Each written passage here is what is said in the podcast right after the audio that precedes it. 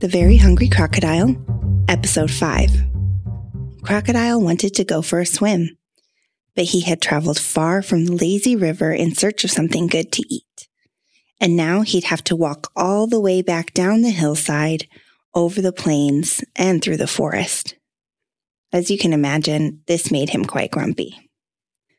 Well, I better get started, Crocodile thought.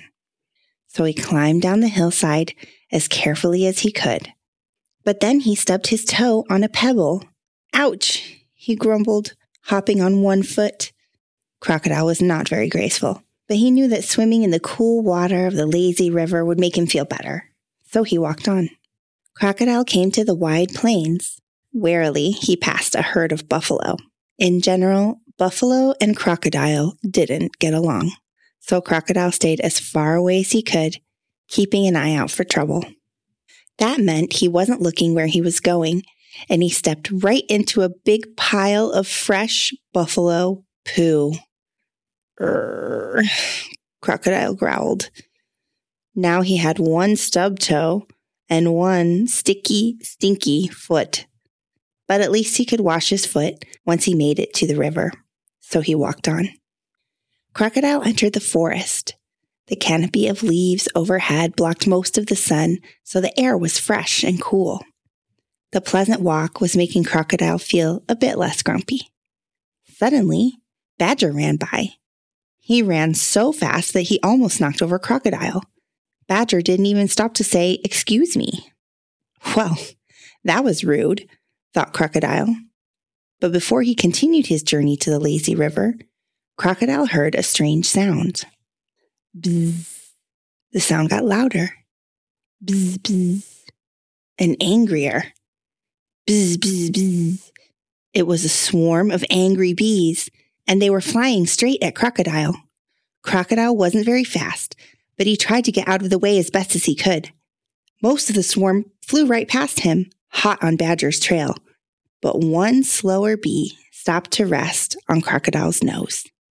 Crocodile snapped at the bee, he missed, but the snapping annoyed the little bee who stung Crocodile right on the end of his nose before flying away. Ow! Crocodile rubbed his nose. That really hurt. What a grumpy bee, thought Crocodile. I wasn't the one who stole some honey. That must have been why the swarm was chasing after Badger, who was known to have a sweet tooth. Poor Crocodile. He had one stubbed toe, one sticky, stinky foot, and a bee sting on the tip of his nose. But finally, just through the trees, he could see the lazy river. It was the end of the dry season, and the lazy river had become very shallow and very muddy. There weren't tasty fish to catch, and Crocodile couldn't swim.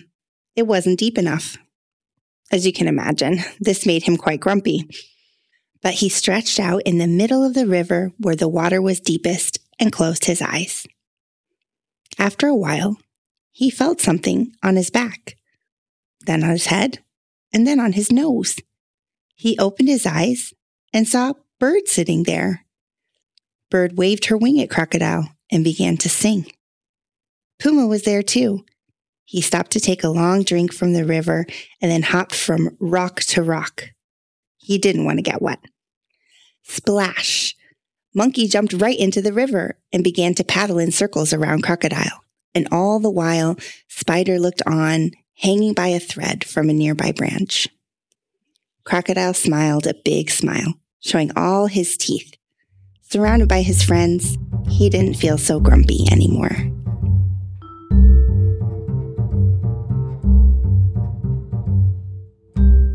Thanks for listening to The Very Grumpy Crocodile. You can find more information and free printable coloring pages on verygrumpycrocodile.com.